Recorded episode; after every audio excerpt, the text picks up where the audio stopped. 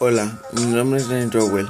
Me gusta escribir novelas en ambiente juvenil que se centren en los sentimientos de los individuos que se plasman en mis historias. Eleanor Park es uno de mis libros favoritos, ya que me reflejan de varias formas. Cuando escribí Eleanor Park, quería que no fuera solo una historia más, que cuando fueras pasando las páginas y leyendo los diálogos, te dieras cuenta que es especial, que los personajes consiguen atraparte y emocionarte. Los diálogos entre ellos te sacarán sonrisas. Cada capítulo está narrado por cada uno de los personajes, lo que permite conocer y saber cómo piensa cada uno de ellos.